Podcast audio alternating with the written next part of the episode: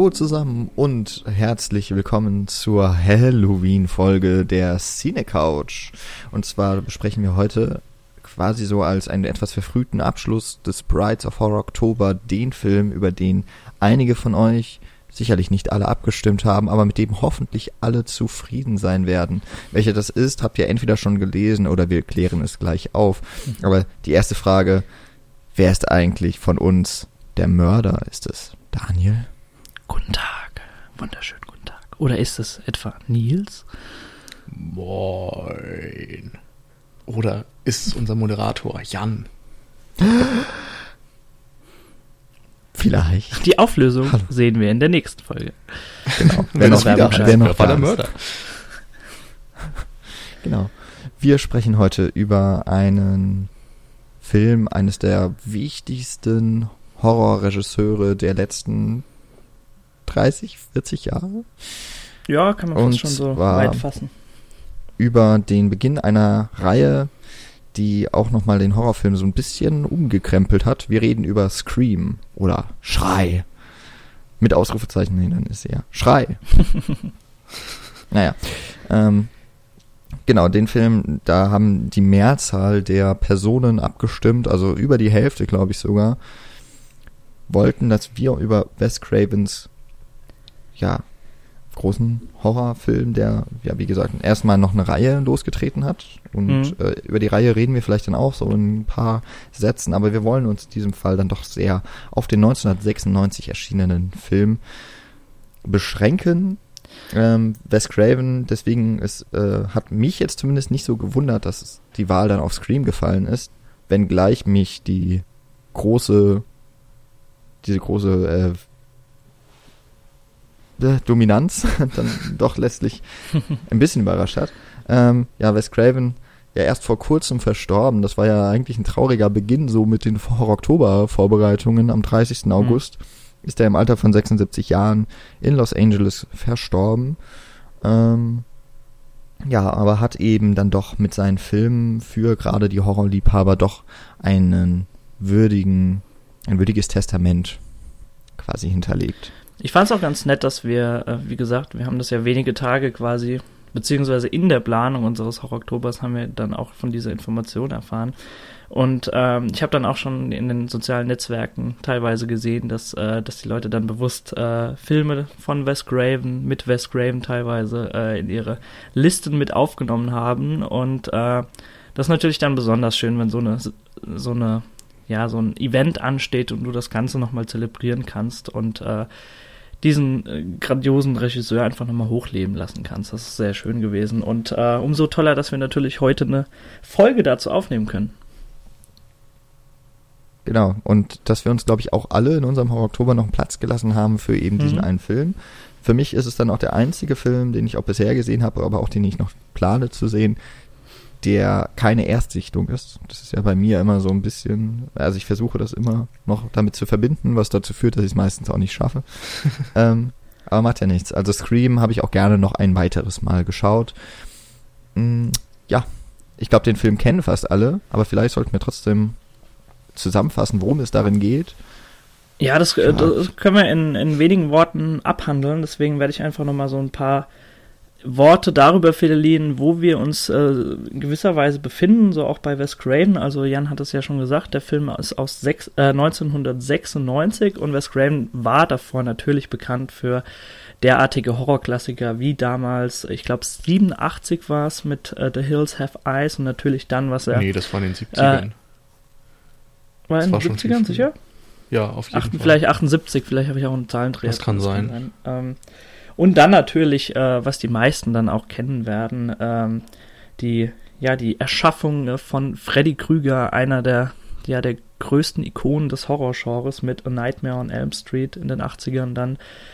Ähm, ja, in den 90ern glaubten viele, ich glaube, ich glaub, da kamen nur, kamen nur noch so Filme wie The People Under the Stairs oder beispielsweise Night Visions, falls den noch einige kennen da draußen. Ähm, da glaubt manche, dass äh, Wes Cravens Karriere schon so auf dem absteigenden Ast ist. Und äh, was denkt der gute Mann sich da?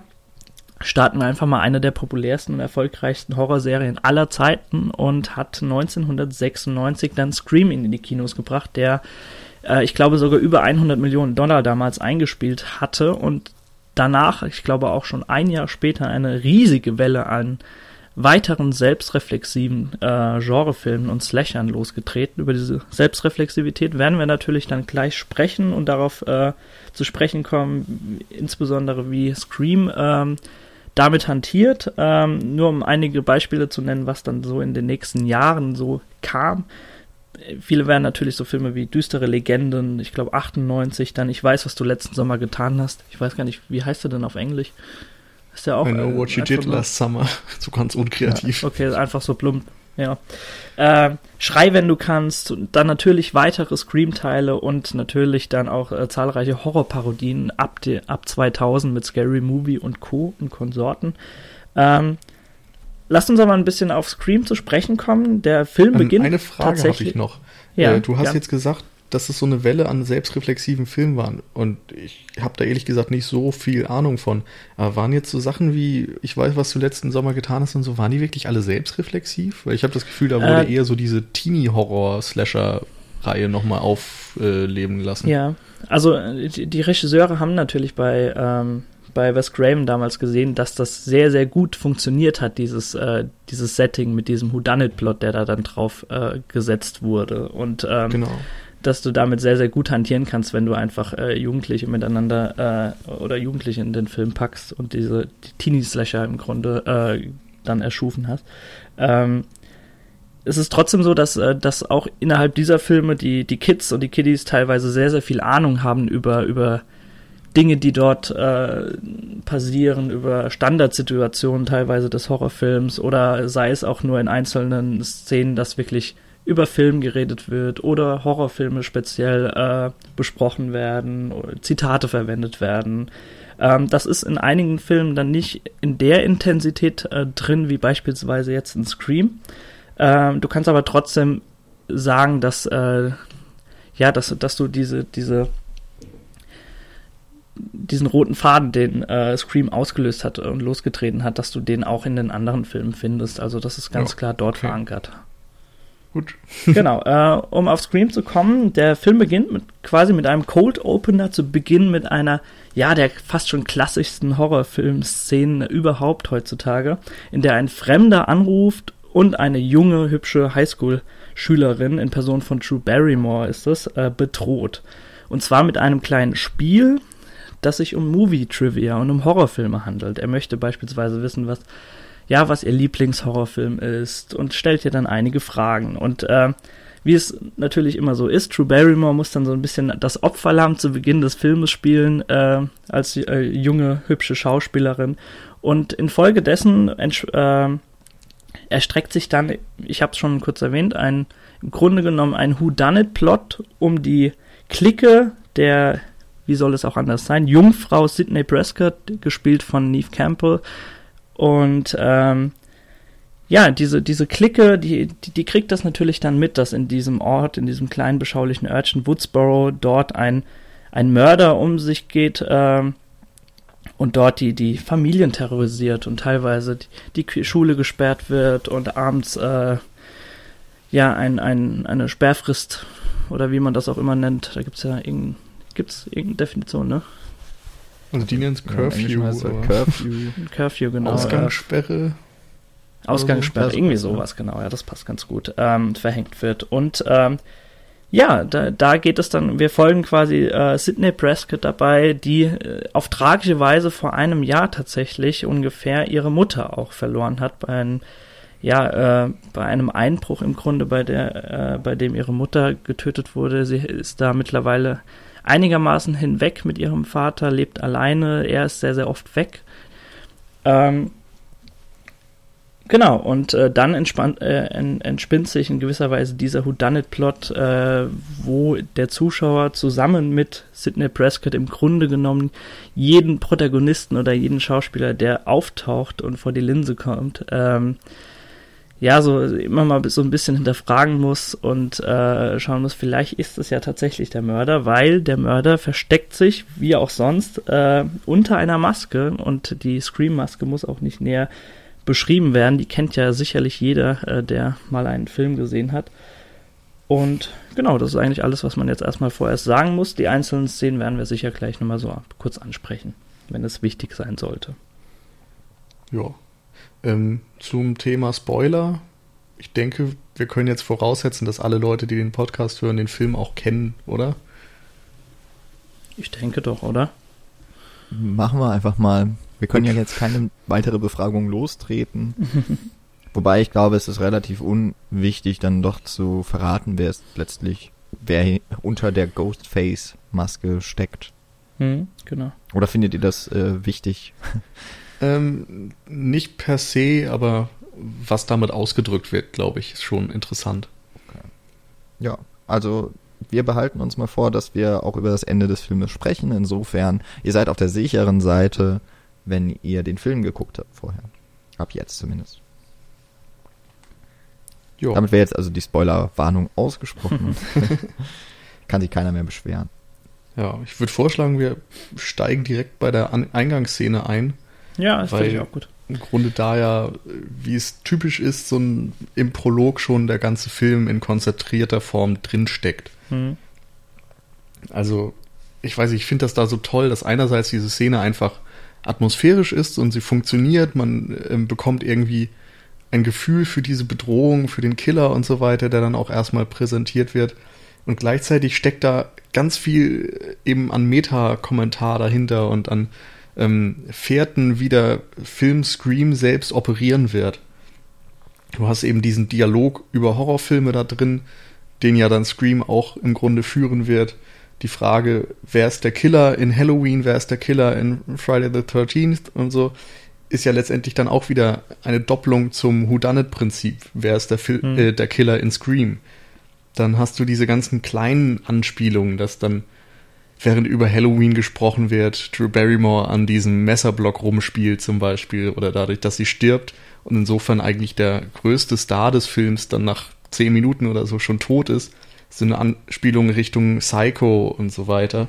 Also ganz viele kleine ja. Dinge und gleichzeitig ist da, glaube ich, so. Ich, ich, würde nur kurz da einhaken. Also Drew Barrymore, ich habe gerade nochmal nachgeguckt, ähm, hatte davor ja noch nicht so die großen Rollen. Also aber sie ist jetzt, im Vergleich zum Rest jetzt sagen, der Besetzung? Ist, mh, naja, Courtney Cox, denke ich, ist wahrscheinlich der, die bekannteste Person mhm. eigentlich. Aber also ich bin da sogar auch noch ein bisschen überrascht. Eigentlich, man kennt so die Person mittlerweile ganz gut. Also auch Neve Campbell wurde dann ja später, vor allem noch, glaube ich, durch Wild Things, ähm, was bekannter und eben mit der Scream-Reihe. Aber eigentlich waren es ja auch eher mal so die unbekannteren Gesichter. Bei Drew Barrymore war natürlich schon mal diese Stephen King-Verfilmung, ähm, wie Firestarter man, oder so. Man könnte da zumindest vielleicht von einer vielversprechenden Jungschauspielerin in diesem äh, in dieser Situation sprechen. Von daher kann man dir schon recht geben, Nils. Also ähm, ja. ist es zumindest ein Gesicht, von dem man äh, selbst damals dann äh, nicht erwartet hat, dass dass sie wirklich in der Anfangsszene dann auch schon das Zeitliche segnet, würde ich sagen. Also ich, ich würde so sagen, ich glaube, da ist noch nicht so auf dieser Meta-Ebene, also so über Star-System, was Nee, da ja noch auf keinen Fall, glaube ich. Ne? Aber ähm, das ist eben die erste Person, die man sieht, zu der man die er normalerweise dann ja auch die ersten Emotionen oder die, die ersten Sympathien aufbaut, dass sie nach zehn Minuten das Zeitliche segnen muss. Das ist auf jeden Fall schon mal eine Richtung, die der Film anschlägt, dass man als Zuschauer sich auch nicht so sicher sein kann äh, oder dass man als Zuschauer um jede Figur Angst haben muss, wenn gleich die erste mhm. eingeführte Person stirbt. So würde ich es vielleicht dann eher ähm, ausdrücken. Ja, ja, wobei das, glaube ich, damals auch schon fast ein Klischee war. Also wenn man jetzt an Halloween denkt oder so, der fängt ja auch direkt mit einem Mord an. Das stimmt. Also das ist ja so ein einfach ein Story-Device letztendlich, dass du erstmal den, den Killer durch einen Mord einführst und in der Folge begeht er dann eben weitere Taten. Also ich weiß nicht, ob das jetzt so revolutionär war, aber ist ja auch egal. Also man kann auf jeden Fall mhm. verschiedene Dinge da reinlesen, würde ich mal sagen. Ja. Ähm, und was für mich dann noch eigentlich der interessanteste Punkt ist, ähm, überhaupt an Scream, wenn man den Film insgesamt betrachtet, dann sind es diese Regeln des Horrorgenres, die er eben immer wieder aufgreift, diese Formulare ja. oder äh, die, die Formeln und so weiter. Ähm, und da fällt mir in der ersten Szene immer bei diesem Anruf auf, dass ähm, sie letztendlich drüber sprechen, wohin man fliehen sollte, wenn man bedroht wird. Und mhm. es heißt dann, man sollte nach draußen fliehen und nicht die Treppe hoch. Und dadurch, dass das ausgesprochen wird, ja. ist es eben sofort in den Köpfen der Zuschauer drin. Und als ähm, Drew Barrymores Figur dann in der Situation ist, dass sie sich entscheiden muss, wohin sie flieht, hat man das natürlich im Hinterkopf mhm. und überlegt dann so, was wird sie jetzt tun? Wird sie den klugen Weg wählen und rausgehen? Wird sie den doofen Weg wählen und die Treppe hochgehen? Und das tut sie ja dann tatsächlich. Ähm, und das ist immer ganz spannend, finde ich. Also, dass dort ganz viele kleine Details irgendwie drinstecken, wo man als Zuschauer miträtselt und irgendwie nicht sicher sein kann, ob die Regeln des Horrorgenres hier befolgt werden oder gebrochen werden. Hm.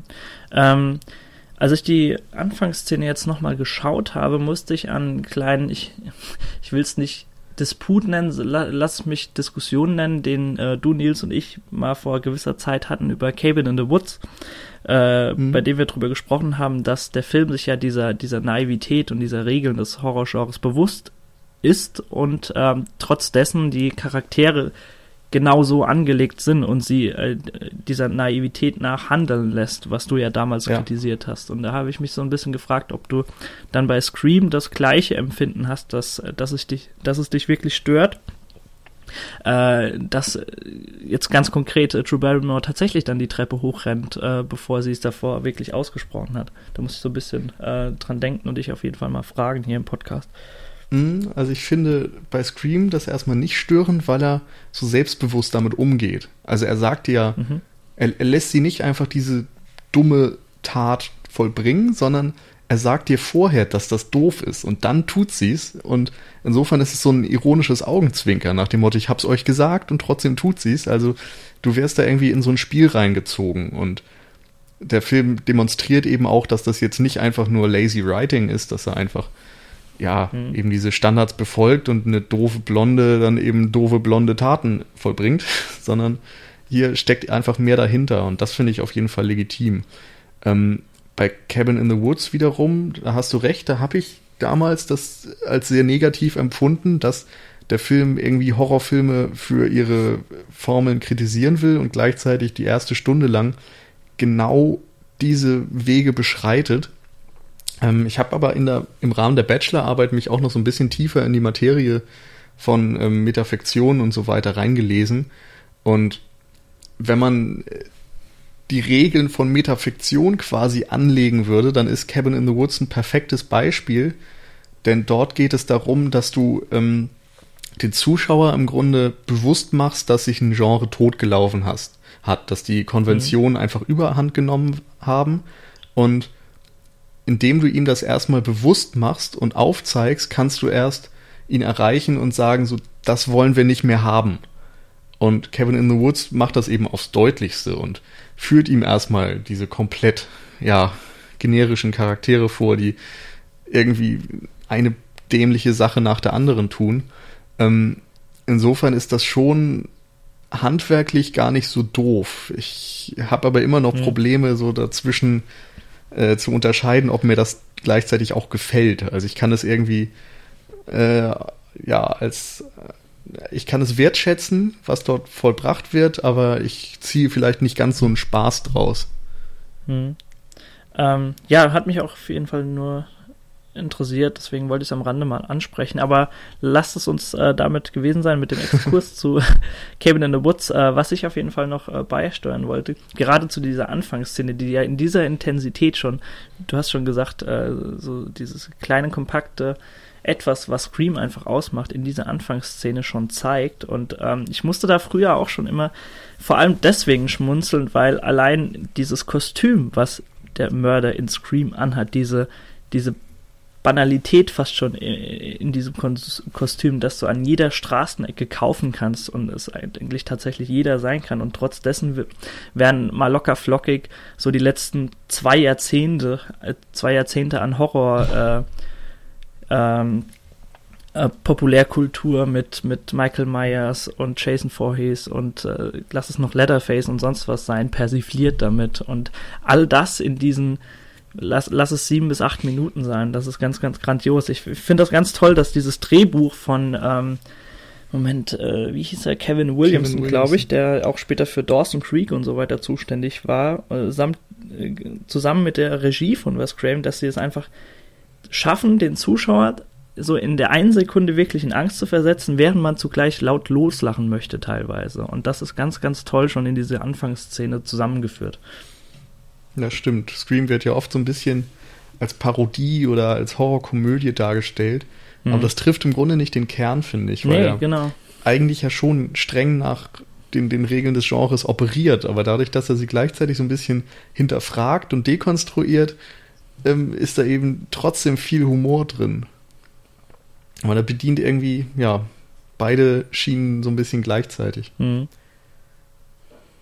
Ich denke mal, das Wichtige, wenn man den Film jetzt gleich auch gerade dann im Vergleich mit dem ein paar Jahre später dann gestarteten Scary Movie Franchise sieht, dass ja sehr viel plumper mit dem Ganzen umgeht, mhm. ähm, also dann ja im Grunde nochmal Scream auf die Spitze treibt, dann ist so der krasse Unterschied, dass sich eben doch Scream noch vor allem als Horrorfilm sieht, mhm. ihn aber eben gleichzeitig schon parodiert. Also ich finde das in dem in der Form von vom Mörder schon ziemlich deutlich, dass er eben nicht diese Art von Aura be äh, bekommt, wie beispielsweise ein Michael Myers oder ein, mhm.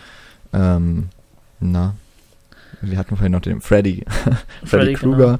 Ja, also das, ist natürlich nochmal ein anderes Ding mit diesen Traumwelten, aber ja, klar. Äh, genau, ich weiß auf jeden Fall, was du meinst. Ähm, also diese, diese Verletzlichkeit, die dieser Person beigefügt wird. Also du siehst, du hast ja allein bestimmt 20 Szenen, in denen ja eigentlich eher mehr was auf äh, irgendwie äh, angetan bekommt als der als die Charaktere, die tatsächlich dann teilweise sterben. Also äh, er rutscht irgendwo aus, fliegt irgendwo rein und sonst was, ja. Ja, es ist halt ein tollpatschiger, eigentlich ziemlich stümperhafter Killer, mhm, genau. bei dem, wenn mir auch gleich klar wird, dass es sich um einen Menschen ähm, handelt, der unter einem Kostüm eben steckt und eben nicht so ein kalter Killer wie beispielsweise Michael Myers, der ja aber dadurch auch immer so unnahbar bleibt.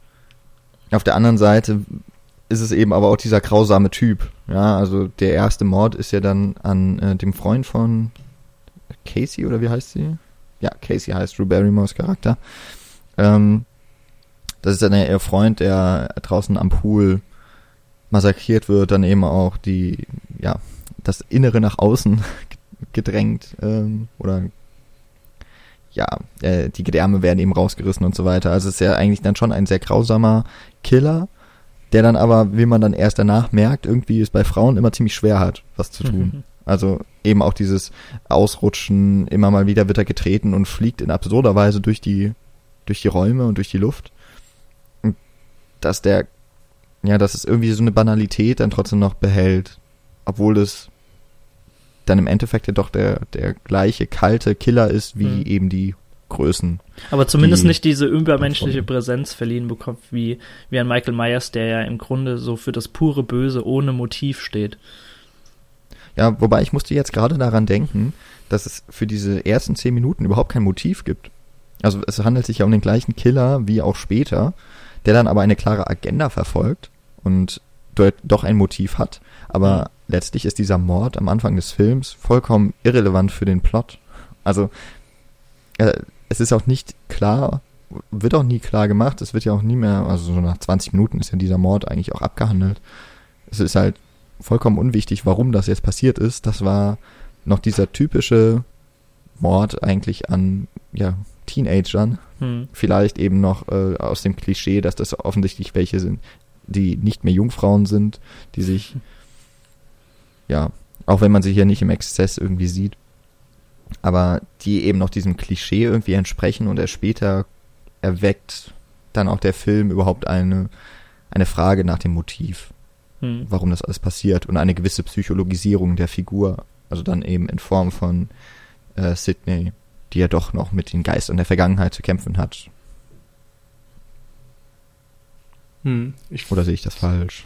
Nö, stimmt schon. Ähm, zum Thema Motiv finde ich nur noch interessant, dass ja im Grunde auch die ganze Zeit während des Films gesagt wird, Motive sind Quatsch. Also mhm. es gibt da ja, ich glaube in diesem Videoladen, äh, wo Randy arbeitet, irgendwann ein Gespräch, wo eben genau nochmal dieses dass jeder verdächtig ist und jeder der Mörder sein könnte, nochmal angesprochen wird. Und dann heißt es so, genau, ja, warum ja. sollte jetzt Billy der Mörder sein? Also der, der Freund von Sidney quasi. Und dann heißt es, ja, weil er halt keinen Sex gekriegt hat. Es ist völlig egal. Irgendein Motiv gibt's immer. Und Randy selbst ist verdächtig, weil er eben der Filmnerd ist und vielleicht den Realitätsbezug verloren hat oder so. Also zu hm. jedem hm. Menschen, der da irgendwo rumläuft, heißt es ja, der könnte halt irgendwie verdächtig sein. Denn nach Filmlogik ist es im Grunde egal, was das Motiv ist. Und da passt also, natürlich dann dieser erste Mord auch wieder gut ins Schema. Bei der fast jetzt schon fünften oder sechsten Sichtung des Filmes ähm, fand ich die Szene, die du jetzt angesprochen hast in dieser Videothek, fast schon zu plakativ für das, was äh, Scream so ausdrücken möchte. Also dieses wirklich dieses Abfeuern von, von Genrewissen und, äh, und Wissen über Standardsituationen. Natürlich ist da dieser mir ist der Name entfallen, wie der, wie dieser Geek heißt, der, der sich Randy. tatsächlich, Randy, danke, äh, der sich am besten damit auskennt. Aber es ist wirklich einfach so, da wird ja teilweise sogar angesprochen, ob es, ob es denn nicht viel spannender ist, wenn, wenn der Zuschauer kein Motiv an die Hand bekommt oder es teilweise sogar, ähm, selbst wenn jede Person äh, schuld daran sein kann, äh, schon gesagt wird, okay, kann der Killer überhaupt eine Frau sein? Habt ihr euch das schon mal gedacht? Braucht man dafür nicht pure Gewalt? Äh, es ist auf jeden Fall immer so, dass diese Clique unglaublich viel Wissen über Standardsituationen, über, über das Genre hat und das natürlich dann auch immer wieder in die Szenerie einbringt und den, den, den Zuschauer das Ganze dann einfach auch nochmal doppelt äh, hinterfragen lässt. Das ist sehr, sehr schön. Ja, ich finde das auch nicht zu plakativ. Also man muss dazu natürlich auch sehen, dass Scream wirklich noch in einer Phase der mhm. Filmgeschichte rausgekommen ist, als diese Selbstreflexivität nicht so verbreitet war. Also es gab ja schon immer mal Bezüge auf das Filmische oder so Film im Film-Situation oder sowas, aber mhm. erst innerhalb der 90er, auch so ja im Zuge von Tarantino und Co., gab es ja diese wirklich deutlichen Bezüge und Insofern glaube ich, war es auch wichtig, dann den damaligen Zuschauern das ein bisschen leichter zugänglich zu machen, was da gerade passiert. Und es gibt eben auch sehr viele Details, die dann vielleicht nicht, nicht ganz so offensichtlich sind wie diese eine Szene. Ja, ähm, klar. Also es gibt ja immer wieder diese Hinweise, wer jetzt der Mörder sein könnte, dass man dann ja teilweise Leute eben verkleidet in der Gegend rumrennen sieht und dann könnte es schon ein Hinweis sein, dass sie der Mörder sind. Dann siehst du den Direktor, der diese Masken zerschneidet und mit seiner Schere so sehr diabolisch wirkt und eben auch immer mal mit dieser Maske herumläuft, genau wie Dewey, glaube ich, mhm. auch.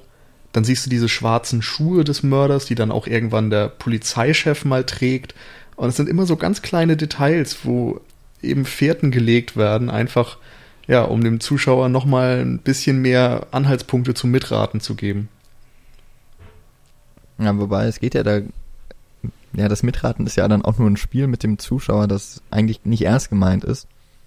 Also auch da eher wieder dieses Alltägliche vielleicht, was auch den Mörder ausmacht. Und das ist diese Angst davor, dass es jeder sein könnte. Auch die Situation, in denen er auftritt.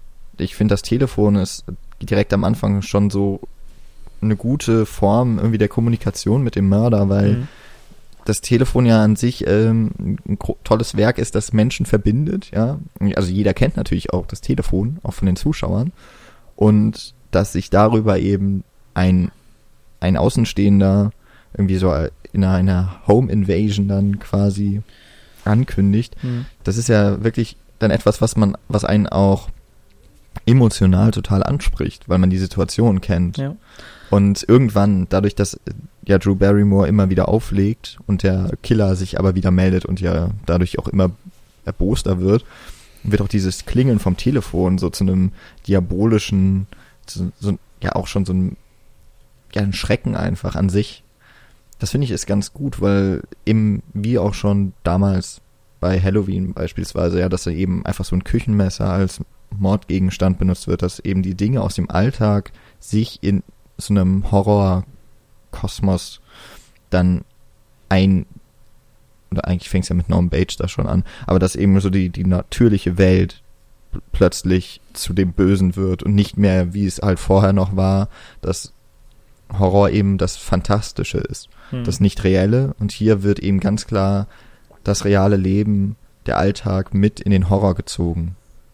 Und das, das führt ja Scream eigentlich fort und setzt es aber, finde ich, auch mit ganz guten Mitteln ein. Noch eine Sache dann zur Reflex, äh, Reflektivität. Zur Reflexivität. Ja. genau. Ähm, dass so diese ganz plakativen Szenen, wie du sie äh, benennst, Daniel, dass die immer, finde ich, auch im Kontext dann der Szenerie gesehen werden müssen. Also das eine, wo über die Motive gesprochen wird, sind sie eben in einem Videostore. Hm. Also das, was jetzt die Jugendzuhörer gar nicht mehr kennen wahrscheinlich. Also quasi das Netflix der 90er. Das, was wir ja auch im Grunde kaum mehr kennen. Naja, also ich war noch Videothekkunde. Ich nicht so richtig.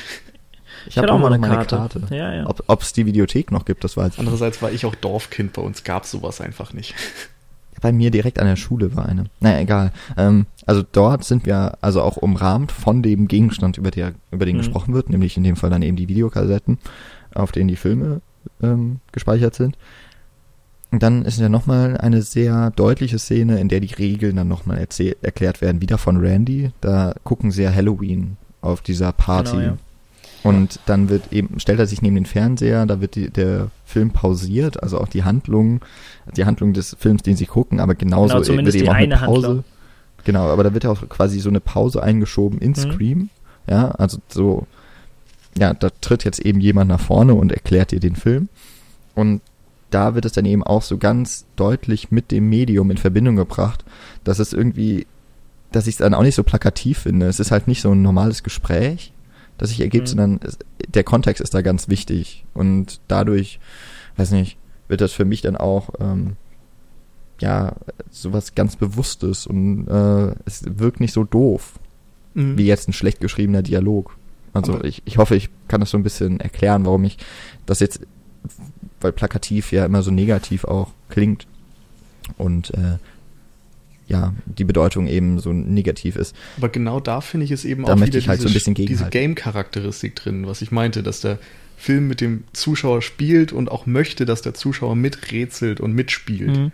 Weil mhm. diese Regeln äh, sagt er ja auch nicht nur zum Spaß, sondern eben um, ja, um eine neue Basis zu legen, um zu sagen, guck mal, wer jetzt Sex hat und wer Drogen nimmt und wer sagt, I'll be right back, der wird sterben. Aber wird es in Scream tatsächlich passieren, wenn er uns das so deutlich mitteilt? Das können wir eben dann nicht wissen. Und dadurch mhm. ist es eine andere Form von, von Miträtseln, als es bei einem normalen Horrorfilm wäre, der uns eben nicht über diese Regeln aufklärt und wo man dann vielleicht eher davon ausgehen kann, dass er diese einfach befolgen wird. So bei den Standard-Slashern aus den 80ern. Und hier ist das dann eben nochmal interessanter. Und gleichzeitig ja. ähm, ist diese, also wenn man nochmal wirklich an frühe Horrorfilme denkt, dann gab es da eigentlich immer verschiedene Figurentypen. Da gab es einmal die Täter oder Monster oder was auch immer, also irgendwas Übernatürliches, was die Gefahr ähm, hm, äh, Präsenz, symbolisiert ja. hat. Genau.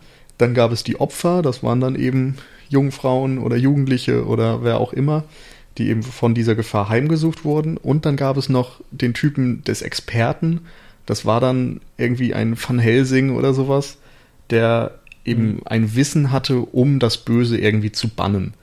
Bei Halloween zum Beispiel gibt es doch auch diesen einen Psychiater, der irgendwie der Einzige ist, der dann die Hintergründe über Michael Myers kennt zum Beispiel. Genau, ja. Und das sind eben diejenigen, die den Opfern irgendwie helfen, das Überleben zu sichern. Und jetzt bei Scream verschmelzen im Grunde die Typen. Da werden die Opfern äh, die Opfer mit den Experten vermischt, denn sie haben auf einmal selbst dieses Wissen, was sie zum Überleben brauchen. Und dadurch, dass sie eben Horrorfilme kennen und die Regeln und so weiter kennen, können sie diese selbstständig anwenden und sich selbst gegenseitig darüber informieren und austauschen, wie man sich jetzt am besten verhalten muss, um das Überleben zu sichern. Und das ist einfach auch nochmal eine Aktualisierung, die es im Horrorgenre ja immer wieder gegeben hat, um so ein bisschen totgelaufenen Konventionen vorzukommen. Äh, also bevor das Publikum gelangweilt ist, muss man irgendwie das Genre auf eine spannende Art erneuern, damit es weiterhin attraktiv bleibt. Hm. Also um nochmal auf diese, ähm, ich, ich habe das vielleicht zu negativ, tan, negativ tatsächlich dann ausgedrückt mit dieser Plakativität, äh, da ich den Film tatsächlich ja dafür liebe, dass er sich teilweise in diesen Szenen ganz bewusst seine eigene Leidenschaft für das Genre hingibt. Ähm, ich wollte nur nochmal äh, konkret ansprechen, dass das eben die Szenen sind, die dir dann so am intensivsten über diese Selbstreflexivität, wenn du darüber nachdenkst, im, im, im Kopf bleiben, wenn du den tatsächlich das sechste oder siebte Mal siehst. Ähm, die Szene, die ihr gerade angesprochen habt, Jan, ähm, mit dieser, mit dieser Party, die sich tatsächlich dann relativ am Ende befindet des Filmes. Ähm, das ist so ein, diese Sequenz ist für mich so das, das, das Highlight des Filmes, wenn, wenn sie sich wirklich zu dieser Party begeben. Ohne jetzt inhaltlich äh, tatsächlich zum Ende zu kommen, äh, möchte ich nur diese, diese Party kurz ansprechen, weil, ähm, weil ich immer an so eine zweifache oder fast schon dreifache Spiegelung äh, da denken muss, weil wir uns tatsächlich dann vor sagen wir mal fünf, sechs Jahren uns teilweise so um die Horror, äh, um die um die Oktober Halloween Zeit uns getroffen haben zusammen. Irgendjemand hat das Bier mitgebracht, jemand hat ein paar Chips mitgebracht und dann haben wir im Grunde Teenagern zugeschaut, also wir schauen einen Horrorfilm, während Teenie haben Teenagern zugeschaut, die gleichzeitig einen Horrorfilm sehen. Das kannst du sogar noch erweitern, wenn du diesen, dieses Reporter-Team um äh, Courtney Cox hinzunimmst, äh, die ähm, davor noch ganz geheim da eine Kamera präsentiert, äh, prä, ähm, wie heißt das, präpariert, sage sag ich, präpariert haben, ähm, und teilweise wir dem Kamerateam zuschauen, während sie den Jugendlichen zuschauen, die gerade einen Horrorfilm sehen und über den Horrorfilm reden, während, während wir über Horrorfilme geredet haben und das so, so eine ja, so eine ganz eigene äh, Dynamik annimmt und äh, das einfach ganz, ganz tolle äh, ja, zu ganz, ganz tollen Situationen führt und das ist auch so eine bewusste Stärke, die Scream immer ausgemacht hat für mich. Ja, also gerade diese Stelle mit dem Behind You, Behind You ist natürlich super. Ja, super, ne? Wo dann Randy sieht, wie Michael Myers hinter Jamie Lee Curtis steht, während der Screamkiller hinter ihm steht und im Überwachungswagen sitzt dann der Kameramann mit äh, Neve Campbell und sieht eben diese Szenerie mit Randy und dem Screamkiller und alle rufen im Grunde nur Behind You, Behind You. Und im besten Falle sitzt du eben dann, wie du gesagt hast, Daniel, mit einer Gruppe von Freunden auch vorm Fernseher und rufst denen das entgegen. Und da springt ja dann irgendwie auch so der Funke über, dass du merkst, irgendwie sagt dieser Film etwas über sich selbst und über das Genre aus. Mhm. Und vor allem finde ich da auch cool, dass sie das in den Fortsetzungen von Scream irgendwie auch geschafft haben, immer solche Situationen wieder heraufzubeschwören. Also der zweite Teil beginnt ja ähm, damit, dass Stab gezeigt wird. Stab ist ja so ein bisschen die äh, fiktionale Variante von Scream in den Scream-Film selbst. Also im zweiten genau. Teil wird eben ein Film über die Woodsboro-Morde des ersten Teils ins Kino gebracht und da ist dann Stab. Und die erste Szene beschreibt so die Filmpremiere in einem Kino. Also ähm, hast du da auch wieder so eine Überschneidung von verschiedenen Ebenen. Und im dritten Teil wird dann sogar ein Stab-Film gedreht sodass das ähm, Set äh, von diesem Film teilweise als Kulisse dient. Und da hast du dann auch so lustige Situationen, dass ähm, Neve Campbell von dem Killer verfolgt wird im Filmset und es sieht genauso aus wie ihr Haus im ersten Teil. Also in, in mhm. Scream, den wir jetzt gerade besprechen. Und da gibt es dann auch Momente, wo sie die Tür öffnet und auf einmal einfach vor einem Abgrund steht, weil da natürlich dann kein Raum designt wurde und solche Geschichten. Das ist schon echt schlau gemacht. Ja, da, äh, muss ich jetzt selber so ein bisschen lachen, weil ich habe die als Scream 2 und 3 noch nicht gesehen. Mhm. Und das klingt tatsächlich ziemlich witzig, wenn ja. ich das so jetzt nur mal höre. Muss ich vielleicht auch mal nachholen. Also es macht schon Spaß, wenn man sich für diese mhm. ganzen realitätsbrechenden Sachen interessiert. Ja, klar.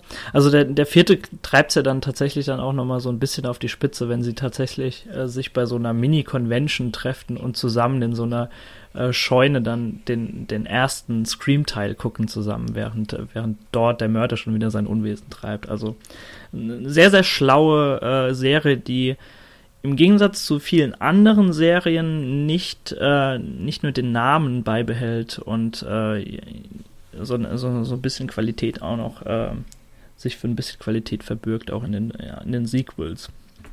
Ja. Ja, was bei Scream aber dann, finde ich, auch nicht ganz ähm, unter den Tisch fallen darf, ist, dass er ja dann eben nicht nur diese Selbstreflexiv Selbstreflexivität aufweist, sondern auch durchaus noch so ein paar fiese Kommentare weiterhin streut. Ja, also dieses, dieses ähm, Aufmerksamkeitsheischende dann der Morde, was sich äußert, dass vor der Schule, äh, an der eben Casey auch Schülerin war und auch Steve, ihr Freund, ähm, nach der, nach der Mordnacht, dass sich da die ganzen Reporter-Teams irgendwie versammeln und dann eben ganz besonders mit Courtney Cox Charakter, also einer Reporterin, die auch noch über ein Buch darüber schreibt, äh, über den Mord an Sydneys Mutter, der ein Jahr zuvor passiert mhm. ist in Woodsboro, dass da eben auch die Medien so ohne Scheu herangehen an die Opfer, sie in dem ähm, auch noch Zustand des Schocks irgendwie überraschen und vielleicht auch übertölpeln wollen, dass sie da an Informationen ran möchten und dass da eben von der Seite rangegangen wird, die ja dann auch schon wieder so ein bisschen den Zuschauer selbst natürlich mit einbezieht, ja, also die Medien produzieren ja etwas für den Zuschauer mhm. und man selber, wenn man dann so ein bisschen, ja, die etwas reißerischen Nachrichtensendungen oder eben Magazine liest, dann möchte man ja genau solche Berichte dann haben, die eben nah dran sind am Geschehen. Aber hier sehen wir eben auch, dass die Opfer, eben allen voran Sydney, darunter enorm leiden. Und äh, ja, dass das eben auch noch mal bei dieser Med bei dieser Medienschelte dann in so einem kleineren Rahmen, dass das eben auch nicht unter den Tisch fällt bei Scream dass der mhm. Film eben doch noch ein paar andere Ebenen anspricht, als nur das eigene Genre, mhm. das eigene Medium. Und es ist ganz nett, dass Courtney Cox so im doppelten Sinne quasi über Leichen geht, um, um an diese Informationen zu kommen. Ja, Nils, mhm. was wolltest du sagen? Also erstmal, wo mir das gerade einfällt, das Schöne ist, im dritten Teil wiederum trifft dann Courtney Cox auch auf die Schauspielerin, die ihre Rolle in Stab spielen soll, was natürlich auch zu sehr lustigen Situationen führt. Ähm, aber das wollte ich eigentlich gar nicht sagen, sondern mir ging es darum, dass ähm, eben Scream sich nicht nur auf Horrorfilme bezieht, sondern auf Medien generell, aber auch nicht nur diese Medienschelte betreibt, die äh, du, Jan, gerade vorgestellt hast, sondern teilweise eben auch auf andere Dinge eingeht. Also es gibt da ja einerseits die Strategie zum Beispiel, dass durch diese lokalen News, wo die Reporterin dann auch immer mal direkt äh, den Zuschauer im Grunde ansieht, was dann nachher so ein bisschen als ähm, ja, wo, wo die Kamera dann oftmals nachher rausfährt und du merkst, okay, der Kameramann von ihr steht dann immer noch mit im Bild. Also es ist, sie, sie spricht nicht zu uns direkt, aber dort wird teilweise eben das auch so genutzt, dass ähm, das Geschehen ein bisschen legitimiert wird, dass man versucht, den Realismus nochmal hervorzuheben, dadurch, dass man quasi dokumentarische Nachrichtenbilder mit einwebt. Und wenn man ans Ende denkt, dann kann man auch wieder sagen, im Grunde retten die Medien die Figuren. Weil, ähm, die, also jetzt kommt wirklich Spoiler, die beiden Mörder werden ja quasi ähm, durch die Medien umgebracht. Der eine kriegt den Fernseher in den Kopf und der nächste mhm. wird von Gail erschossen. Insofern, wenn du das möchtest, kannst du das dann eben auch wieder pro Medien drehen oder sowas. Mhm.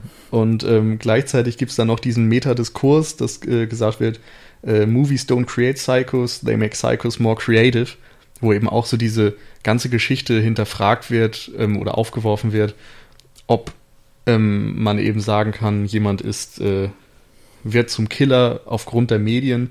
Das Columbine-Massaker war ja auch, ich glaube, kurz nach dem Film irgendwann, oder? Ende der 90er wo mhm. ja die beiden jugendlichen Täter sich nachher wirklich darauf berufen haben, dass Horrorfilme sie zu diesen Taten oder Videospiele auch sie dazu inspiriert haben. Ähm, und hier wird eben genau dieses Thema dann letztendlich auch hinterfragt und mit unterschiedlichen Antworten im Grunde vorgestellt. Und du kannst natürlich sagen, die Killer haben sich offensichtlich auch inspirieren lassen und gesagt, naja, wir brauchen kein Motiv, denn in Horrorfilmen müssen äh, auch keine Leute Motive haben. Andererseits gibt es eben auch diese anderen Lesarten, die ich gerade angesprochen habe. Stimmt, auf jeden Fall. Ja, daran hatte ich jetzt äh, in meinem Anflug von diesem Gedanken gar nicht gedacht. Aber ja, das, ist natürlich auch äh, ist eine fiese äh, Todesszene auch mit dem Fernseher, fällt mir gerade nochmal so ein. Äh, wäre jetzt heute auch mit Flachbildschirmen vielleicht nicht mehr ganz so effektiv. ja, vielleicht. Wobei die halt auch noch ein Gewicht haben. Aber ja, das stimmt schon, ja. Ähm, ich musste auch gerade nochmal an den Titel von dem Film denken. Also, dass der Film ja Scream heißt und es wird natürlich auch viel rumgeschrien in dem Film, aber ähm, dass der ja irgendwie auch nochmal so eine schöne Analogie direkt dann auf den Zuschauer ähm, oder so direkt auch den Zuschauer natürlich anspricht. Das ist auch noch so ein bisschen anders als die Filme eben aus den 80ern, auf die der Film sich dann ja größtenteils dann doch bezieht oder auch noch späte 70er mit Halloween vor allem. Ähm, dass, dass eben auch der Aufruf oder auch ein Versprechen vielleicht an den Zuschauer ist, wenn er in den Film geht. Ne? Also ja, stimmt. ist er dann doch eher ein untypischer Titel, würde ich mal sagen. Der aber dann sehr gut auch zu dieser, ja, zu der gesamten Machart irgendwie passt. Oder sich dem Zuschauer dann auch so bewusst ist. Und so eine Reaktion her hervorbringen möchte. Hm. Tja. Ja. Wo wollen wir denn eigentlich weitermachen? ähm, gute Frage. Weil ich finde jetzt so an sich, als so von filmischen Mitteln, finde ich den Film gar nicht so stark, muss ich sagen, so im Nachhinein. Also der ist halt nicht so auffällig gedreht, hat nicht so die Szenen, die, weiß, weiß ich, bei Halloween muss man halt irgendwie immer an diese erste Szene denken. Ähm, diesen ersten Mord, der, der ist hier in Scream halt auch irgendwie, also ist so ein, auch wieder, ist ganz ähnlich aufgebaut, aber so vom, der Ästhetik her finde ich Scream relativ ähm, normal, so mittelmäßig. ist ein bisschen schade eigentlich, weil der Film halt ansonsten so schön vorgeht, eben über diese ganzen Meta, über die ähm, Zitate, die der Film so streut, über den gesamten Film hinweg. Da habe ich ein bisschen wenig eigentlich gefunden. Ja. Ich weiß jetzt nicht, ob das wirklich, ob man das dem Film jetzt so vorwerfen möchte. Aber der geht halt mehr über sein Drehbuch auf jeden Fall und äh, die Ideen, die sich dann so innerhalb des Bildes ergeben, aber weniger dadurch, was der, ja, was dann noch so weiterhin gemacht wird. Außer vielleicht so ein paar Sounddesigns. Also ich habe ja schon dieses Telefonklingeln an, angesprochen, das ja dann auch immer wieder in dem Film vorkommt mhm. und ja den Mörder auch ankündigt. Also vielleicht noch der sagen, Umgang mit Technik so generell. Ich muss sagen, dass ich die erste Szene ziemlich gut inszeniert finde. Also da gibt's inszeniert ein, auf jeden Fall, ja.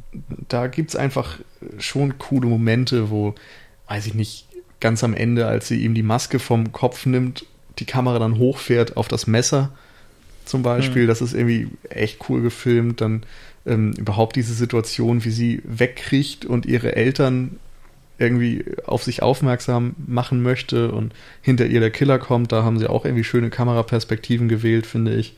Ähm, und ja, mir fallen immer mal ein paar kleine Momente einfach innerhalb des Films ein, wo schön mit Sachen gespielt wird, wo, weiß ich nicht, zum Beispiel der Direktor in seinem Büro das Gefühl hat, dass er beobachtet wird und immer wieder rumguckt und zwischendurch dann mal Wes Craven ja. selbst als Hausmeister Fred, der aussieht wie Freddy Krueger, äh, genau, den Pulli auch noch anhat. Flur herumläuft, ja. genau. Äh, und dort versteckt sich ja der Killer letztlich hinter der Tür und wie dort vorher mit der Kamera gearbeitet wird, dass du irgendwie jeden Winkel der Räumlichkeit einmal gesehen hast und dann letztendlich doch diese Gefahr hinter der Tür lauert. Das fand ich auch einfach sehr cool gemacht, ohne dass es jetzt durch, weiß ich nicht, eine Plansequenz oder so äh, besonders hervorragend inszeniert wäre, dass es dir wirklich auffällt. Aber also da, weiß ich nicht, werden schon viele Sachen schön umgesetzt und ich erinnere mich immer noch an das eine Bild, ich weiß gar nicht mehr, wer das ist, aber da ist irgendein Mordopfer und der Scream-Killer in der Maske spiegelt sich dann im Auge. Echt? Ja. Oh, das ist mir nie aufgefallen. Aber dass der Scream-Killer cool. manchmal so in Spiegeln zu sehen ist oder im, im Hintergrund, ja. das fällt mir jetzt gerade auch noch so auf. Oder wieder ein. Ja. Aber ansonsten also das, ist es natürlich schon so, dass da ist. oftmals so eine ja, 90er Fernsehoptik vorherrschend ist. Ja klar. Mhm. Was mich übrigens ein bisschen jetzt gestört hatte und es hat mich auch irritiert, dass in so vielen Szenen laute Musik läuft in dem Film. Also das sind halt auch so Teenager, aber es gibt so ein paar Dialogszenen, da habe ich gedacht, äh, dass meine Nachbarn gerade laut Musik hören und ähm, gar nicht mal so coole, also so 90er typischer eben Pop. Und äh, das, das war mir beim letzten Mal gar nicht eingefallen, aber es, es spiegelt natürlich so ein bisschen diese Generation oder dieses den Lebensstil der Teenager, dass eben auch eben wenn sie gerade nicht Filme gucken, dann haben sie aber, beschallen sie sich halt trotzdem aus der Stereoanlage irgendwie mit Musik, die sie gerne hören oder Radios eben an. Dass auch Medien so immer um sie herum sind. Ich weiß nicht, ist euch das, ist euch das aufgefallen, dass häufig dann eben auch noch laut Musik läuft? Ja. Äh, also äh, zu, zumindest nicht störend. Also äh, ich kann mich jetzt nur an, die, an diese lauten Partys oder so erinnern, wo die, wo diese Musik läuft und ähm, da, das, was ich da, von, von diesen Dingen noch für mich raushole, ist, dass diese wirklich diese, ja, diese, man kann es fast schon Intertextualität nennen, also dass sie sich für, wirklich für sehr viele Medien interessieren, teilweise ähm, und auch mehrere Dinge miteinander kombiniert werden. Ich habe mir ist noch eine Szene, während ihr gerade darüber gesprochen habt, so die ganze Zeit äh, eingefallen, auch relativ am Anfang, äh, wenn wir Neve Campbell dann tatsächlich dann kennenlernen und ihre Person, wenn wenn ihr Freund äh, dieses, dieses Fenster hochkraxelt bei ihr in der Wohn äh, in, bei ihr im Haus und auf einmal tatsächlich dann äh, Musik über Romeo and Juliet anfängt zu trällern und äh, sie dann aber gleichzeitig noch irgendwie über ihre Beziehung vergleichen zu einem Ratingsystem in Filmen reden und so weiter und dabei gleichzeitig diese ja diese theatrale Szene angesprochen wird. Dabei läuft Musik die passend dazu ist und sie über, unterhalten sich noch über Film und gleichzeitig über ihre Beziehung. Also alles wirklich so intertextuell miteinander verwoben ist und ähm, das finde ich natürlich ganz nett ja. Ja das ist sowieso eine starke Szene weil du eben auch wieder mit diesen Ratings, die du angesprochen hast, äh, eine super Analogie zu deren Beziehung hast. Mhm. Also sie reden ja letztendlich darüber eben, dass sie keinen Sex haben, was dann einerseits wieder äh, wichtig ist dafür, dass man merkt, okay, Neve Campbell ist offensichtlich das Final Girl. Sie ist die Jungfrau, die am Ende dann den Killer besiegen mhm. kann. Und äh, du hast eben eine schöne Metapher einfach für die Beziehung, weil jeder dann auch die diese Ratings vielleicht kennt und weiß, dass das eine keine Nacktheit zeigen darf und das nächste schon. Und das äh, äußert sich ja dann auch durch diesen PG-13-Moment, mhm. wo sie dann ihre Bluse öffnet und sowas. und später sagt sie, I want my life to be a porn. Und da haben sie dann das erste Mal Sex. Genau. Das ist dann ja auch gleichzeitig, wenn auf der Party, die Szene genau. hatten wir vorhin auch schon besprochen, ähm, dann gibt es ja auch die Szene, in der dann innerhalb des Filmes die Brüste gezeigt werden. Also innerhalb von Halloween ist es ja, glaube ich, immer noch dann. Genau. Und dann bekommt man, äh, gibt es den Schnitt in das Schlafzimmer der Eltern, ähm, in der eben Sidney mit, äh, wie heißt jetzt wieder, Billy, Billy. Ähm, wo sie sich dann auch auszieht. Auch wenn man in dem Film, äh, wenn man jetzt in Scream dann eben, wo der Film dann doch ohne nackte Haut letztlich auskommt. Ähm, aber dass sich das da auch so verbindet und dann eben, das ist ja dann auch noch die Szene, in der kurz davor gesagt wurde, wenn, sag niemals I'll be back, wenn ich, wenn man genau, rausgeht. Ja. Und das macht dann eben der, wie heißt denn der andere, der so seltsam aussieht? Steve? Ich weiß gar nicht. Oh nee, ich weiß es auch nicht mehr. Der mit der Zunge. Aber, äh, ja, genau. der mit der, der dann ja auch, der, der dann ja auch sehr lange nicht mehr auftaucht. Ja, und Dewey sagt das, glaube ich, auch. Also der Cop. Irgendwie zwei Minuten später oder so. I'll ja. be right back. Das ist so herrlich, dass da eben ganz viel immer dann auch direkt auf das Regelwerk wieder angespielt wird. Ja, genau. Und dann eben aber auch, ne, dass Neve Campbell auch erstmal nach oben flüchtet. Genau. in der Endszene, Drew Barrymore flüchtet ja auch nach draußen und wird aber erst da umgebracht. Also, dass der Film immer seine Regeln so total bricht. Und das ja. ist ja dann auch irgendwie dann doch wieder, da kommen wir irgendwie schon wieder dahin zurück, wo wir vorhin schon mal waren, aber egal. Aber dass dadurch auch dieses Whodunit-Prinzip so interessant dann doch wieder ist. Weil man doch häufig ziemlich deutliche Fährten gelegt bekommt, aber irgendwann kann, möchte man dem Film auch überhaupt nicht mehr trauen, mhm. weil er eben die Regeln, die er immer aufstellt, ja doch immer negiert und das Gegenteil verkehrt. Ja, und er hat ja auch ganz viele Spiegelungen, die dann manchmal äh, eben nicht exakte Spiegelungen voneinander sind. Also diese Eröffnungssequenz mit dem Telefonanruf äh, erleben wir, glaube ich, eine halbe Stunde später oder so nochmal, nur dann eben nicht mehr mit Drew Barrymore, sondern mit Neve Campbell. Und sie reagiert dann irgendwie auch anders und teilweise auch schlauer, äh, fragt zum mhm. Beispiel den Killer, was sie denn bitte gerade tut und bohrt sich in der Nase rum, um ihn einfach zu überführen, dass er vielleicht gar nicht da ist. Und wir als Zuschauer, die diese Situation schon kennen, haben natürlich dann auch so einen Suspense-Moment, wie Hitchcock das sagen würde, weil wir wissen, der Killer ist dort irgendwo und wird sie vermutlich gleich angreifen was. Wir warten, wir warten im Grunde eigentlich nur auf die nächste Frage, da, dass es nicht wichtig ist, äh, genau. wer ich bin, sondern wo ich bin. Und ich ja. weiß gar nicht, ob er diese Frage dann tatsächlich stellt, aber natürlich schwirrt die uns als Zuschauer die ganze Zeit im Kopf herum. Genau. Und nochmal später, also ganz am Ende, haben wir dann die Situation, wo die beiden Mörder sich gegenseitig äh, mit dem Messer bedroht haben und ihrerseits von Sydney angerufen werden, die dann wenig genau. später mhm. mit der Scream-Maske cool. in den Raum kommt. Also da gibt's immer wieder Doppelungen, aber auch Umkehrungen und kleine Änderungen am Konzept, was ja auch nochmal komplett die Machart des Films beschreibt, nämlich Standardsituationen zu nehmen und diese zu variieren. Hm. Ähm, ja. Bei dem, bei dem Houdanet muss ich jetzt tatsächlich nochmal sagen, dass ich selber nicht mehr genau wusste, wer der Killer war. Ich habe den Film noch nicht so häufig gesehen, aber dass ich jetzt auch wieder miträtseln wollte. Ich wollte gerade sagen, dann, dann war es doch umso besser jetzt nochmal bei der Sichtung, wenn, wenn du ja. tatsächlich nicht weißt, äh, wer dann tatsächlich unter der, unter der Maske steckt und äh, dieses Houdanet-Prinzip für dich selbst auch nochmal so aufgeht. Und es funktioniert tatsächlich ziemlich gut dann. Also habe ich jetzt nochmal so gemerkt, weil irgendwie haben halt viele Leute so gefühlt, also nicht wirklich ein Motiv, aber irgendwie hat man so das Gefühl, es sind so viele seltsame Menschen in Woodsboro, dass man denen es zutraut, dass sie dann doch noch eine Seite haben, die dann noch seltsamer und eben psychopathisch veranlagt ist. Also, äh, dass ich auch selber dann niemandem mehr so richtig dann quasi getraut habe. Ja. Mhm. Das ist eigentlich ganz cool. In, an der Stelle ist auch, auch wenn es sich ganz cool, dass Billy ja. ein bisschen aussieht wie der junge Johnny Depp, finde ich der ja in Stimmt, Nightmare ja. on Elm Street eben den, den Freund der Hauptfigur auch gespielt hat und dort nicht der Killer war. Insofern lockt es ja. sich dann irgendwie auch, wenn du das Genre kennst, eher auf eine falsche Fährte. Super.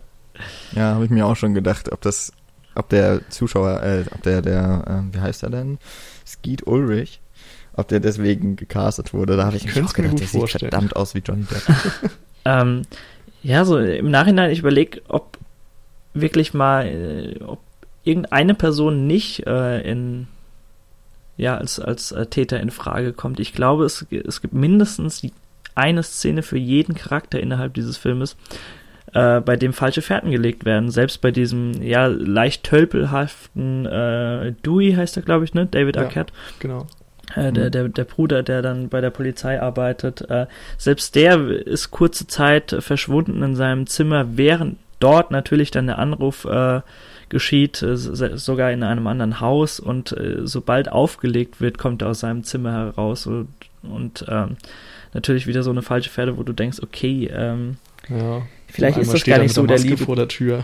Erzählt er, hat ja, sie gefunden. So, also mir, mir fällt echt schwer, irgendwie eine Szene zu finden, bei dem irgendjemand total mit weißer Weste davonkommt. Ähm, das ist wirklich super gelungen hier in, in Scream was mir auch noch mal als Analogie zu den 80er, also auch vor allem der Nightmare on Elm Street Film einfällt, dass die Teenager auf sich alleine gestellt sind. Mhm. Es kommen eher, also es tauchen wenige Erwachsene überhaupt auf. Und der Vater von, ähm, von Sydney ist ja im Grunde am Anfang da und als sie geschrien hat, kommt er ja so ein bisschen overprotective in seinem äh, Tun einfach ins Zimmer rein. Also Zumindest wäre da nicht noch die Schranktür, die irgendwie dann eben blockieren würde. Aber dass da eben eigentlich eine äh, Person ist, die sich ähm, ja auch als schützend irgendwie da eigentlich vor die Kinder stellen müsste oder vor seine Kinder. Ist aber dann, aber dann ist er ja letztlich derjenige, der den ganzen Film über weg ist, der ja mhm. sogar selber auch ähm, als, als Täter gehandelt wird, die Polizei, die im totalen Dunkeln tappt, in, dann eben auch Dewey, der auch so ein leicht trotteliger Deputy ist. Ja, wirkt ziemlich inkompetent. Und der, und der Direktor, der ja auch diese eine Szene dann bekommt, in der er sich durch die Spiegelung der Maske von mhm. äh, ähm, eben erschreckt und ja, in, in seinem, alles, was er eigentlich ja macht, dann auch die falschen Entscheidungen sind. Also, oder was heißt falschen Entscheidungen, aber er kann halt die Situation auch überhaupt nicht bereinigen. Auch eben dann der, dass er dann die, die Schule quasi absagt, ja, aus Schutz oder eben, weiß, ich glaube, das ist mit dem Curfew irgendwie gekoppelt, aber mhm. es soll ja wahrscheinlich dann auch zum Schutz der Kinder sein, dann wird er in der Schule umgebracht. Ja, aber es ist natürlich ein, äh, nach wie vor äh, sehr, sehr beliebtes Mittel äh, innerhalb des Genres, also so diese ja. totale Unfähigkeit oder Inkompetenz der, der Erwachsenen genau, zu und zeigen. Dann ist aber letztlich oh. eben doch eine Erwachsene, die dann, die dann die Heldin rettet. Das stimmt, ja. ja. Also ja. auch da haben dann noch diese Brechungen irgendwie. Genau. Und als du gerade die, die Anfangsszene nochmal erwähnt hast, selbst, selbst die Schranktür, die die Tür äh, versperrt, ist davor schon etabliert. Das ja, ist stimmt. super gut. Ist natürlich auch nochmal ganz krass die, dass die Eltern irgendwie nicht helfen können, äh, auch in der Anfangsszene. Äh, mhm. Da ist es ja dann eigentlich nochmal auf die Spitze getrieben, dass sie, ja, weil sie halt nicht gucken, laufen sie einfach an der verwunderten Tochter, die auch noch versucht, nach ihnen zu, äh, um Hilfe zu schreien. Da allerdings eben schon zu spät. Dass auch die einfach das nicht bemerken und zu spät dann auch ihrer Tochter zur Hilfe kommen wollen.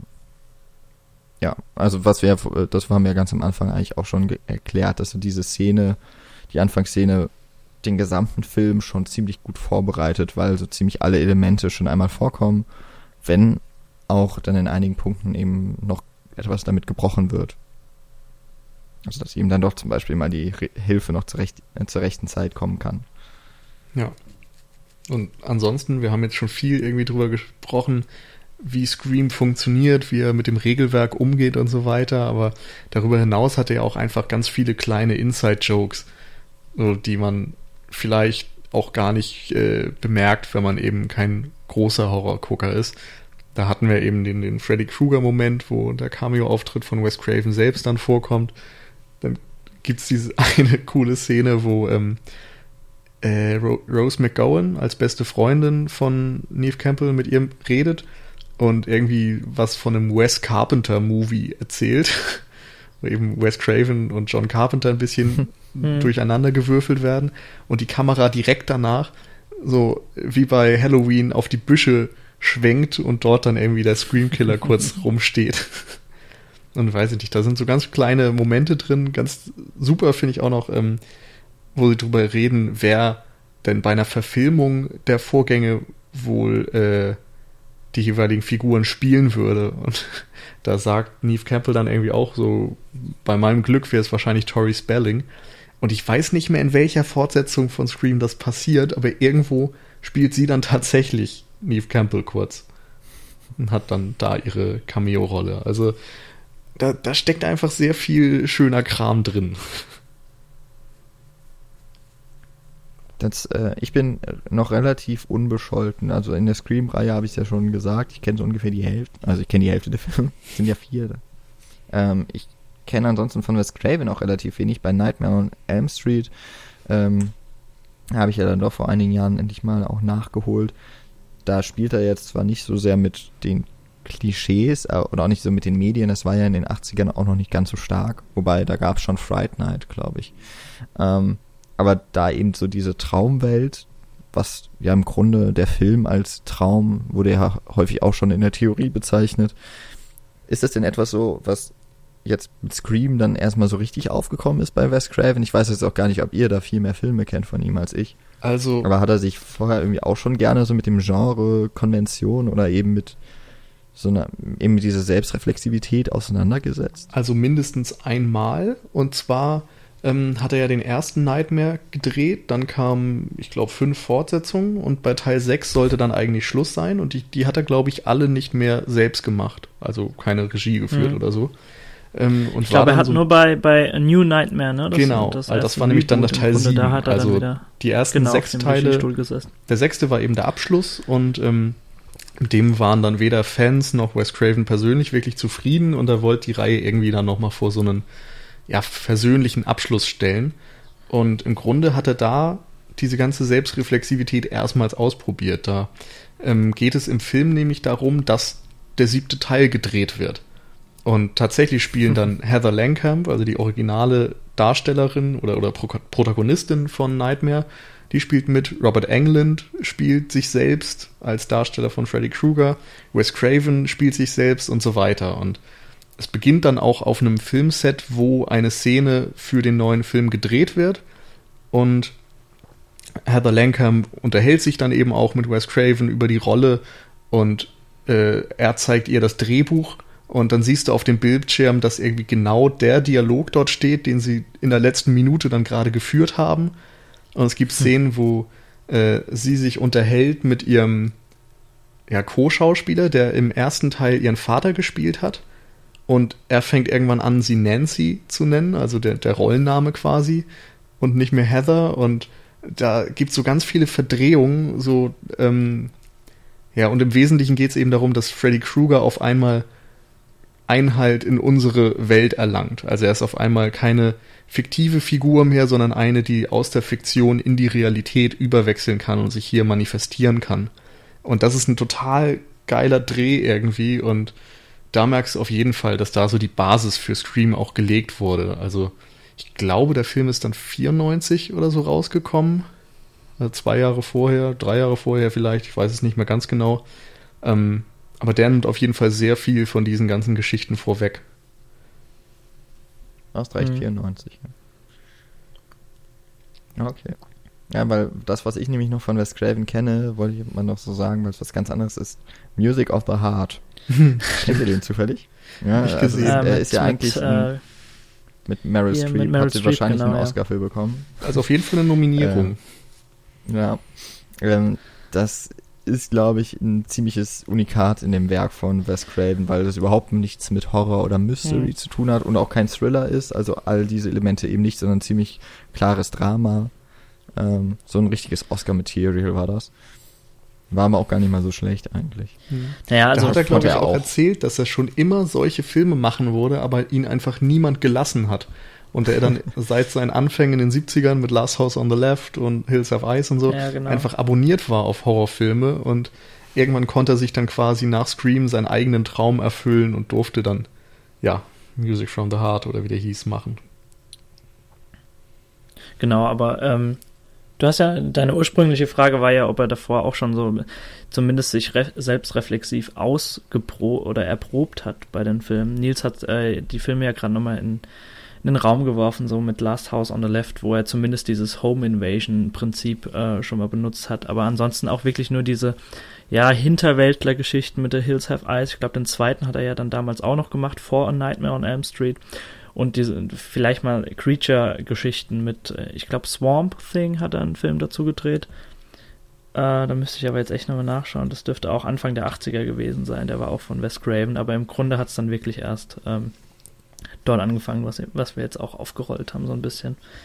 Aber ich habe, wie gesagt, ich habe jetzt bewusst auch keinen dieser Filme mit Swamp Thing oder äh, ich glaube Deadly Blessing und so sind noch von ihm, die habe ich alle nicht gesehen. Ich habe nur Hills of Ice damals irgendwann mal gesehen, grauer Vorzeit. Ja, man muss dazu natürlich auch noch sagen, dass wirklich die 90er dann eine explosive Phase waren für alles, mhm, was an Selbstbezüglichkeit ging. Denn das wurde ja erst ja. dort wirklich salonfähig gemacht. Vorher gab es immer mal wieder so ein paar Versuche, aber erst im Zuge der Postmoderne ging es ja dann auf einmal darum, diese ganzen Konzepte zu hinterfragen und mhm, Dinge neu auszugestalten, ja. Mhm. aufzubrechen, zu dekonstruieren. Ähm, Tarantino hat ja dann auch bei Pulp Fiction zum Beispiel, der immer so als Initialzündung gilt, ähm, es so gemacht, dass er ganz viele Genres in einen Topf geworfen hat und Figuren in einen neuen Kontext gesetzt hat und Anspielungen in sämtliche Richtungen eingebaut hat und sowas. Und nachdem Pulp Fiction so ein Riesenerfolg wurde, 94, ähm, hat Hollywood oder überhaupt die ganze Filmwelt ja immer versucht, dem nachzueifern. Und Scream kam natürlich in dem Fahrwasser dann auch ja gut an. Ja, im Laufe der 90er wurde dann ja auch Brian De Palma so ein bisschen hm. neu nochmal rezipiert, der ja vorher als äh, im Grunde Plagiator galt. Und auf einmal, er ist ja so ein bisschen, finde ich, auch ein Vorreiter von dieser Art und Weise, wie man eben Elemente verbindet, ja. die, also vor allem eben Hitchcock-Elemente beispielsweise. Also wir hatten, äh, Nils und ich haben vor nicht allzu langer Zeit Dress to Kill geguckt, das im Grunde ein, wenn man dann diesen Fachbegriff schon mal nehmen möchte, ein Pastiche aus äh, den besten Alfred Hitchcock-Elementen irgendwie ist. Ja und daraus eben eine neue Geschichte gebastelt hat. Also wirklich Zusammenfügen von Grunde. Ja, genau, so ein Zusammenfügen einzelner Zitate, würde ich jetzt mal sagen, aber in ein neues Geflecht gebracht. Ja. Das ist dann im Grunde das Pastiche. Ganz cool ist übrigens auch, dass er mit Blowout so, ein, so eine Art Vorreiter gemacht hat. Also das ist jetzt kein Horrorfilm in dem Sinne, aber der beginnt wie so ein Standard-Slasher, also wie diese Eröffnungssequenz in Halloween. Und als der Killer dort dann mit dem Messer zusticht, hörst du halt so einen, ja, halbwegs überzeugenden Schrei. Und in dem Moment äh, gibt's Cut, Cut, Cut, sonst was. Und du merkst, dass sie im Synchronstudio sind und diesen Film gerade vertonen. Also dort äh, wird eben ein Film im Film gerade produziert.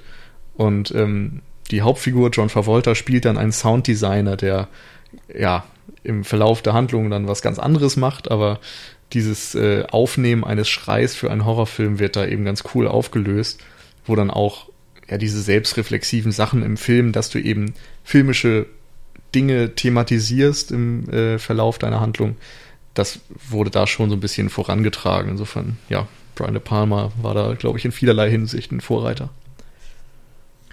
Jetzt sind wir natürlich ein bisschen weit weg von Scream. ein bisschen. äh, bin, ich, bin ich auch äh, dran schuld. Wollen wir denn noch zu dem Film noch etwas ergänzen? Jemand von euch? Also ich glaube, ich habe meine Liste soweit ganz gut abgearbeitet. Ja, ähm, die größten Punkte und so die Eckpfeiler, die, den, die vor allem Wes Graham derzeit ausmachen, haben wir eigentlich gut besprochen und ausführlich besprochen.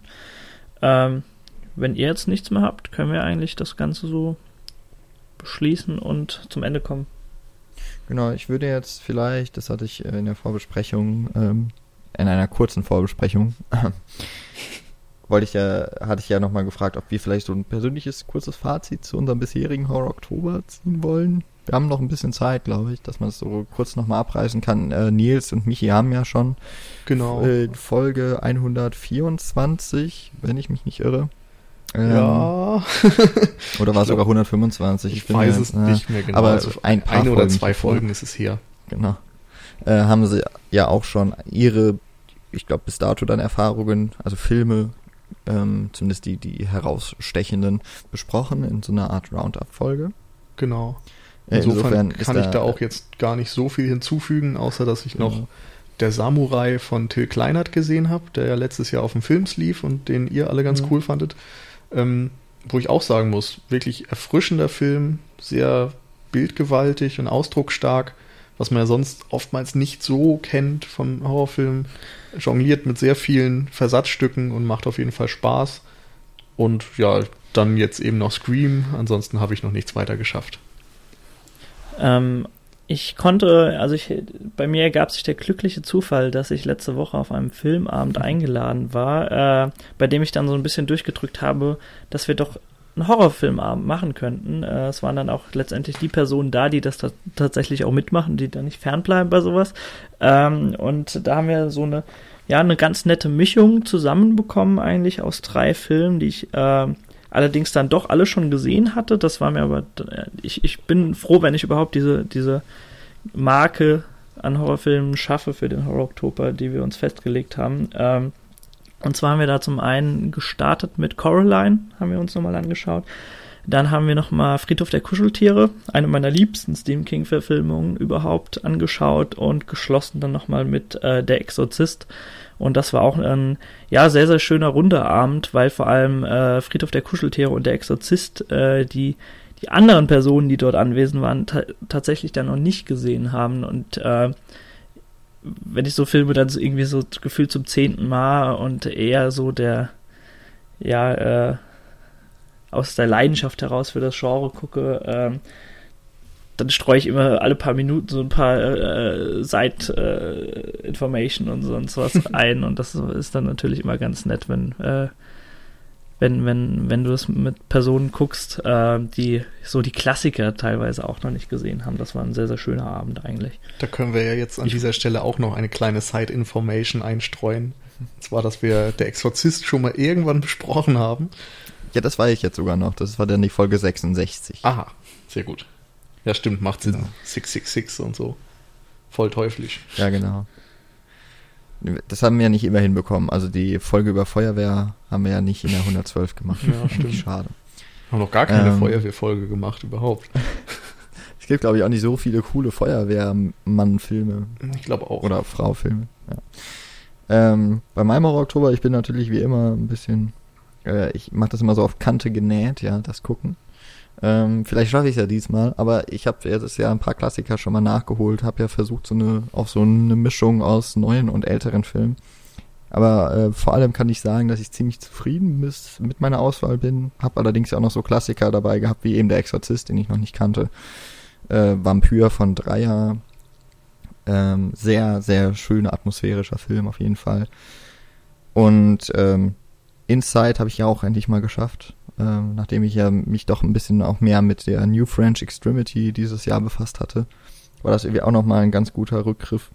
Auch ein total fieser Film, der äh, durchaus zu Recht irgendwie auch, äh, oder wo ich nicht äh, die Zensur doch oder Indizierungen verstehen kann. Äh, der ist ziemlich fies gemacht. Aber ähm, eigentlich ja war für mich so das Wichtigste, da nochmal zu sagen, dass ähm, ja, ich doch wieder mal äh, eine ganz gute Auswahl getroffen habe, zumindest das, was ich gese dann gesehen habe bisher. Obwohl, letztes Jahr habe ich ja diese seltsamen Vampirfilme machen wollen. Da hatte ich auch sowas wie äh, da war irgendwie so eine schlechte Verfilmung von einem der ah, wie hieß denn der Roman? Also so auch eben, der auf Vampir und sowas basiert. Das war dann ja mehr ein Erotikporno, glaube ich. Der war ziemlich mies. Ja, das hätte man sich natürlich also nicht vorher nicht denken können. Ja, gut. Ich hatte ja auch Vampyros Lesbos damals auf meiner Liste, den habe ich aber nie geschafft zu gucken. Schade. Aber der gilt wohl auch so ein bisschen als ein, ein Kultfilm. Ist, glaube ich, sogar ein deutscher Vampirfilm. Oh Mann. Oder mit deutscher Produktion. Naja, der hat es nicht wieder auf meine Liste geschafft, jedenfalls. Nee. Insofern kann man wahrscheinlich auch unseren Hörern dankbar sein, dass sie sich für Scream entschieden haben und nicht für, weiß ich nicht, Vampyros Lesbos. Aber wir hatten ja gar nicht, nicht so die schlechten das stimmt, Vorschläge. Das stimmt. Und auf jeden Fall, einige von den Vorschlägen, auf die kommen wir nochmal zurück, denke ich. Sag doch jetzt nicht sowas Form. wieder. Mann. Doch, weil zumindest ähm, ein Film davon steht ja auf meiner fünf Filme, die wir noch besprechen müssen, bevor ja, okay, wir ja. irgendwann mal aufhören, Liste. Ja, und einen hatten wir auch schon mal in der konkreten Auswahl und wollten den eigentlich besprechen und dann passte das, glaube ich, nur terminlich nicht. Ja, genau. Aber ich glaube, wir machen jetzt erstmal dann auch eine kleine Pause von Horrorfilmen. Also ich meine, ich muss ja noch ein bisschen äh, klotzen jetzt. Äh, also glotzen und ranklotzen. weil äh, ich habe jetzt leicht über die Hälfte geschafft erst ich glaube, ich stehe so bei acht Filmen. Also ich habe, ich, ich, das, das Ziel ist zu sehen, aber äh, ist noch ein bisschen Arbeit vor mir. Wir haben ja jetzt tatsächlich dann auch schon den, äh, jetzt heute, wo wir aufnehmen, schon den 25. Und da ist nicht mehr viel Zeit. Ja, mir fehlen ja, noch vier Stück. Jeden Tag angucke. Ui, also das kann noch machbar sein. Genau. Ähm, ja, äh, wir haben ja in letzter Zeit dann doch, äh, ich habe erst gedacht, wir hätten noch gar nicht so viele Horrorfilme besprochen, aber dann doch in den letzten, so in den 100er Folgen waren dann doch schon einige dabei. Versuchen wir mal wieder ein bisschen mehr ähm, ausgleichende Verteilungen zu haben. Vorschläge oder Filme gibt's ja genug. Hatte auf jeden Fall nochmal wieder äh, viel Spaß gemacht. Ich habe ja leider dann nur so sporadisch immer mal vor allem bei Twitter geguckt, aber mir auch ein paar Artikel durchgelesen von anderen zum Horror Oktober. Darauf haben wir allesamt verzichtet in diesem Jahr bei der Cine Couch. Ähm, auch noch im Blog zu berichten, aber ich glaube, äh, auch Nils hat immer fleißig getwittert. Jo, genau. Was er zumindest guckt.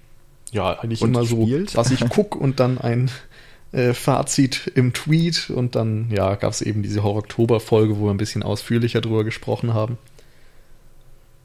Und wenn ich das richtig gesehen habe, gab es auch immer mal wieder, zumindest auf Twitter auch dann Gespräche, die auf Tweets dann, ähm, also dass Personen auch auf die Reaktionen geantwortet haben. Insofern glaube ich, hat das ganz gut funktioniert. Die Vernetzung untereinander, vielleicht haben sich doch noch mal so ein paar ähm, über diese Aktion dann im Internet gefunden und kennengelernt. Vielleicht gab es auch so eine Live-Sichtung. Das habe ich jetzt nicht so genau mitbekommen. Das ja, dass auch ein paar Leute sich zusammengetan haben dann quasi und gleichzeitig in Horrorfilm schauen. Habe ich nicht mitbekommen, aber wäre auf jeden Fall nochmal eine tolle Sache. Also, ja. Ich finde es sowieso schön, dass diese äh, Reihe jetzt im dritten Jahr immer noch mehr Leute mitbekommen äh, hat, die teilnehmen möchten, die Spaß dran haben.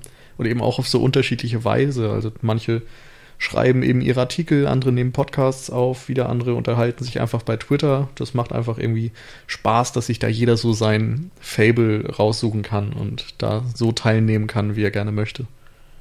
Genau.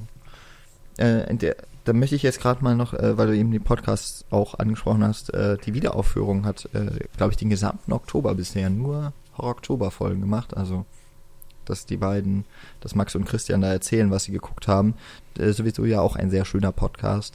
Ähm, und da waren dann auch immer mal ein, einzelne Filme dabei, die ich entweder auf meiner Liste hatte oder sie immer mal draufpacken wollte. Insofern war da auch auf jeden Fall immer was für mich dabei. Und das finde ich ganz schön. Also die Aktion ist schön gewachsen. Es gibt dann ja auch noch die Verlosung, die wir jetzt aber nicht live machen, weil mhm, es genau. ist ja genau. noch nicht der 31. Oktober. Aber bis dahin äh, kann man ja auf jeden Fall noch ein bisschen was äh, gucken. Ich werde es tun. Andere sind sehr viel weiter. Ich, also das muss ich auch sagen. Viele gucken, also man bekommt so mit, dass da sehr viele sehr diszipliniert geguckt haben. Ja, ich weiß gar nicht mehr, wer es war, so aber irgendwer hat äh, den Plan sogar gehabt, 13 Erstsichtungen zu machen und 13 Sichtungen von Filmen, die er schon kannte oder so. Und schafft das scheinbar sogar und wollte die Aktion noch weiter erweitern. Also Respekt an dieser Stelle. okay. Ja, also wir freuen uns auf jeden Fall, dass die Aktion anscheinend ganz gut angekommen ist. Ist ja nicht auf unserem Mist gewachsen, aber immerhin fortgeführt. Ähm, und freuen uns auf jeden Fall schon aufs nächste Jahr. Ich habe ja immer noch einige Klassiker, die ich noch nicht gesehen habe. Ich glaube so hier der New Nightmare beispielsweise, der wäre doch etwas für eine fürs nächste Jahr für mich zumindest. Ähm, ja, und ich hoffe eben, dass auch die anderen viel Spaß damit hatten und auch mit dieser Folge und zufrieden sind, dass Scream besprochen wurde und wie er besprochen wurde. Würden wir uns natürlich auch jetzt gerne freuen. Es haben dann ja einige wahrscheinlich den Film auch schon gesehen, was die vielleicht für Erfahrungen damit verbinden oder eben, was ihnen an den Film besonders gefällt, auch an der Reihe vielleicht oder von Wes Craven generell. Freuen wir uns auf Kommentare, auf äh, Kommunikation via Twitter oder Facebook. Und wie ich jetzt auch letztens nochmal gesehen habe, sind einige Bewertungen bei unserem äh, zu unserem Podcast in iTunes dazugekommen. Vielen Dank dafür. Äh, ich glaube, dass da, dass doch der Podcast dann ein bisschen besser gepusht wird. Und das ist ja in jedem Sinne, denke ich mal, von allen hier. Von uns ja. dreien auf jeden Fall. Äh, über, ja, ich habe jetzt zufällig mal drauf geguckt, mal wieder. Ähm, insofern, das sind die Kanäle, über die ihr uns auf jeden Fall erreichen könnt. Und natürlich Flatter noch, wenn ihr uns bespenden wollt. Freuen wir uns natürlich auch sehr gerne. Äh, nee, einfach nur sehr.